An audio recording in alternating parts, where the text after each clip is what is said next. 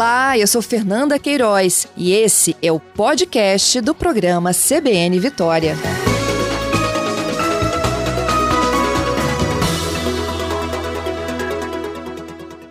Voltar a falar de saúde e bem-estar. Meu convidado é o professor titular de neurologia da Escola Paulista de Medicina, médico neurologista Paulo Bertolucci. A gente fala sobre um novo medicamento aprovado nos Estados Unidos que promete aí mudanças no tratamento do Alzheimer. Doutor Paulo, conta pra gente um pouquinho aí sobre esse medicamento aprovado, a descoberto, que efetivamente vocês enxergam eles como potencial para o tratamento. É bom, primeiro eu queria agradecer a oportunidade de esclarecer, porque está havendo bastante confusão em relação a esse medicamento. Essa medicação é para a doença de Alzheimer. Ah, quando você fala em doença de Alzheimer, as pessoas pensam em uma das fases da doença de Alzheimer, que é a da demência. Né? E essa medicação não vai funcionar para demência. Ela funciona para a fase anterior. É, e aí eu acho bom para os seus ouvintes para saber a diferença entre a, a, fase anterior, a que nós chamamos de fase de comprometimento cognitivo leve, a fase da demência. Uhum. Elas têm semelhanças, no sentido que nas duas a pessoa, ou quem convive com ela, percebe, em geral é pela memória, que a memória está falhando, que essa memória já foi melhor. Se você testar estas pessoas nos testes de memória, elas se saem pior do que o esperado, nos dois casos, tanto do comprometimento cognitivo leve como da demência. A diferença é outra, a diferença é na funcionalidade. Funcionalidade quer dizer a sua atividade do dia a dia. Então, uma pessoa com comprometimento cognitivo leve se queixa da memória, quem convive com ela percebe que aquela memória está ruim, mas ela é capaz de fazer as suas atividades de maneira independente. O problema é, isso vai ficando cada vez mais difícil, ela começa a ter um tropeço aqui, outro ali. Em geral, começa com as coisas mais complexas, por exemplo, controle de finanças ou fazer compras. E a uma certa altura, ela começa a precisar de ajuda, principalmente para essas atividades mais complexas no início. Quando ela precisa de ajuda, você pode dizer que ela funcionalmente está prejudicada e que ela entrou na demência. Então, você está percebendo que é muito difícil você estabelecer um limite exato entre uma coisa e outra. O que eu estou te dizendo é, entre o que é o comprometimento cognitivo leve bem avançado e o que é uma demência muito inicial. Na verdade, essas coisas se superpõem. Mas, no que nos interessa aqui, é, esta droga, pelo menos nos ensaios clínicos, ela funcionou na fase do comprometimento cognitivo leve. Eu acho que essa informação é importante, porque é possível que muitos dos seus ouvintes tenham familiar com doença de Alzheimer, com a demência da doença de Alzheimer, é, que eles já sejam dependentes para atividades, alguns são dependentes até para atividades mais simples, e eu acho duro dizer isso, mas é melhor falar a verdade, esta medicação não vai servir para eles. Ela serve para a fase anterior. Isso é a primeira coisa, eu acho. Né? Doutor Paulo, então assim, em tese é, é para quando assim, a família descobre no, no início, né? Que ele começa a desenvolver um quadro de Alzheimer. Quando a, a família descobre no início, quando o quadro de Alzheimer dele é alguém cuja memória falha, mas que ainda está conseguindo levar o dia a dia. Esta dizer, pessoa muitas... tem que precisar de ajuda das pessoas. E muitas das vezes a gente confunde isso com idade, né? Ah, aqui você está abordando, entrou na ferida, não é? Uhum. Porque no Brasil ah, ainda existe uma dificuldade em muitos lugares fazer o diagnóstico da demência bem estabelecida. Uma pessoa que já está falhando. Fala, não, mas é da idade, é porque é idoso. Imagine então fazer o diagnóstico da fase anterior. Então, a primeira coisa, e essa medicação uh, pode ser uh, sucedida por outras, até com outros mecanismos, mas provavelmente elas vão ser para essa fase. Então, nós temos que aprender. Quando eu falo nós, eu estou dizendo os profissionais de saúde e a população em geral. E aqui eu te agradeço de novo a chance de falar de comprometimento cognitivo leve.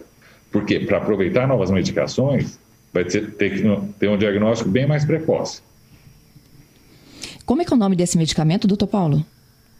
Aducanumab. É, Talvez você queira saber como é que ele funciona. Aham. Uhum. então, é, na verdade, o, o, que acontece na doença de Alzheimer é que tem um acúmulo de uma proteína. Ela é produzida normalmente. Na doença de Alzheimer, ninguém sabe por quê. Ela é produzida em quantidades muito grandes. O cérebro não consegue manejar estas grandes quantidades.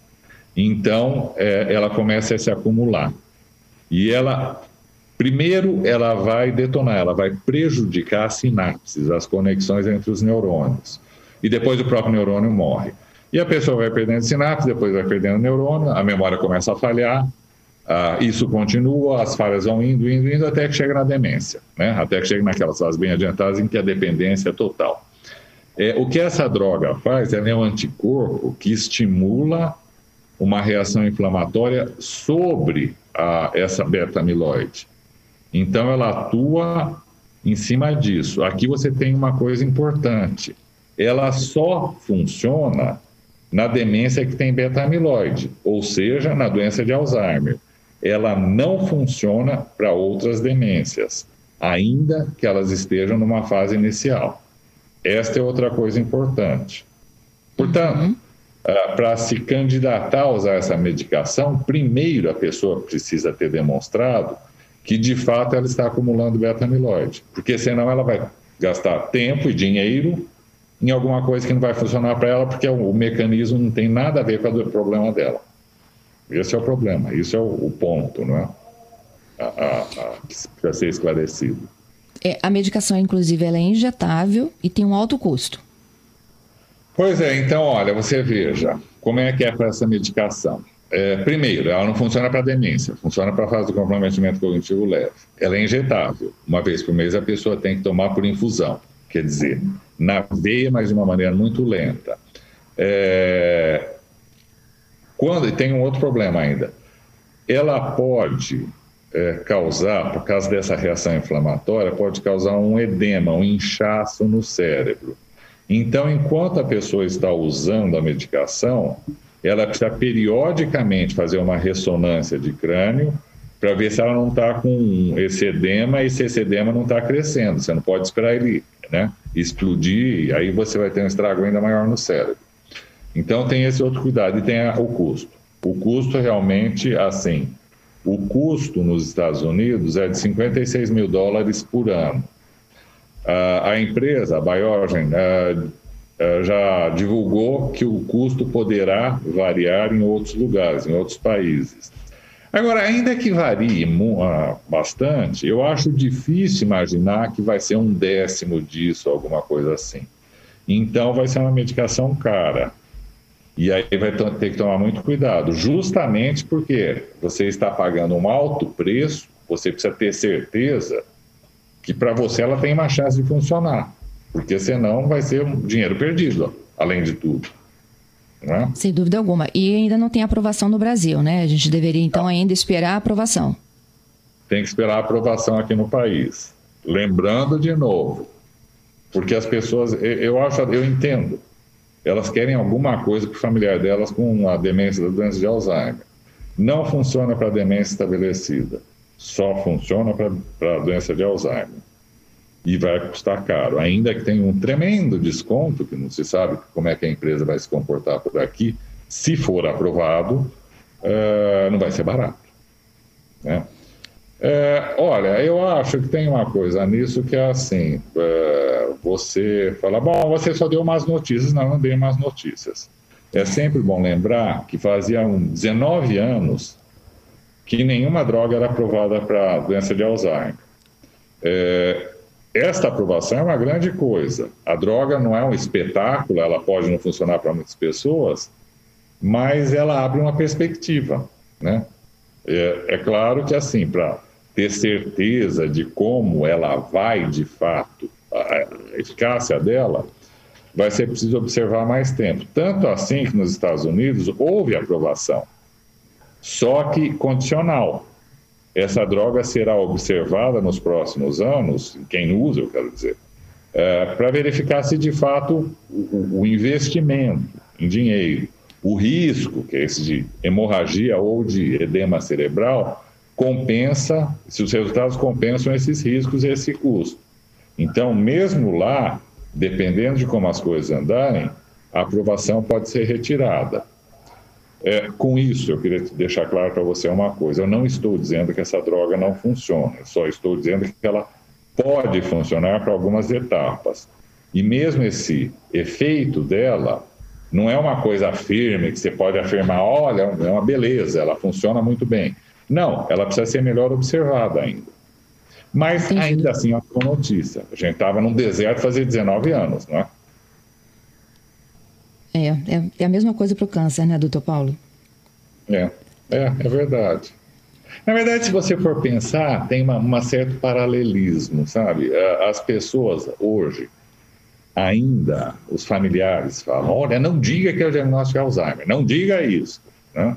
É, isso eu acho é um pouco parecido com o que acontecia há um, duas, três gerações atrás, que a palavra câncer não era falada. Se falava, isso era muito comum, se falava aquela doença, doença ruim. Quando essas palavras eram usadas, todo mundo sabia, está se falando de câncer aqui, mas sem falar a palavra câncer. Porque o tratamento era muito é, é, menos eficiente do que ele é hoje. Agora você vê, quando melhora a eficiência do tratamento, as pessoas começam a falar com naturalidade. Quando elas vão falar que alguém é, é, está com câncer, é, em vez de falar, ai que horror, morreu, né, como era lá atrás, pergunte como é que está indo o tratamento. Então, com a doença de Alzheimer, é possível que comece isso também. Você entende? Agora, até aqui vai depender desse diagnóstico precoce senão nada feito. Entendido. Doutor Paulo, eu queria finalizar essa nossa conversa com algumas orientações que eu vou voltar lá no início, né? Quando o senhor me falou assim: olha, nos primeiros sinais do esquecimento, a gente tem que começar a ter uma atenção para que o diagnóstico seja preciso e o tratamento comece de imediato. Existe um marco nisso, doutor? Assim, eu posso me esquecer de algo de ontem, de anteontem, ou é algo que eu não vou me lembrar de alguns anos atrás? E quando é que essa chavinha aí tem que ser virada pela família rapidamente? Então, é, aqui tem uma coisa, vamos combinar. Todos nós temos direito à falha de memória. Crianças, adolescentes, adultos jovens, todo mundo. Como é que eu vou separar, então? Né? Você separa pela frequência.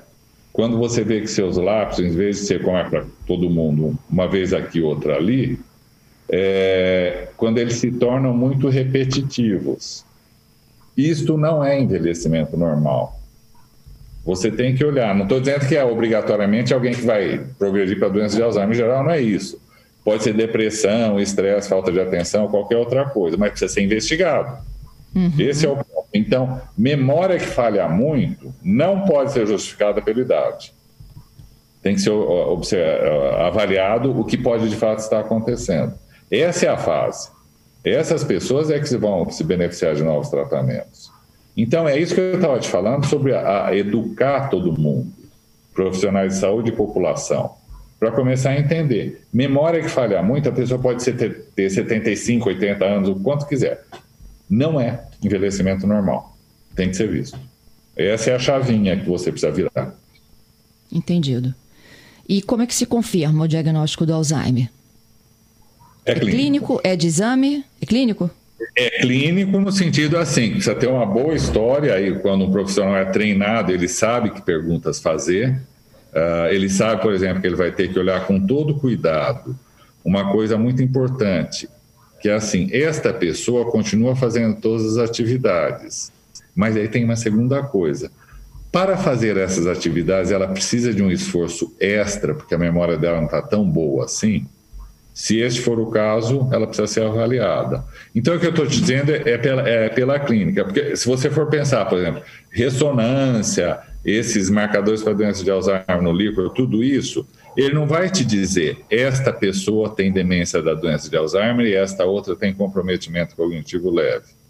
Ele vai só te dizer esta pessoa está dentro do espectro da doença de Alzheimer.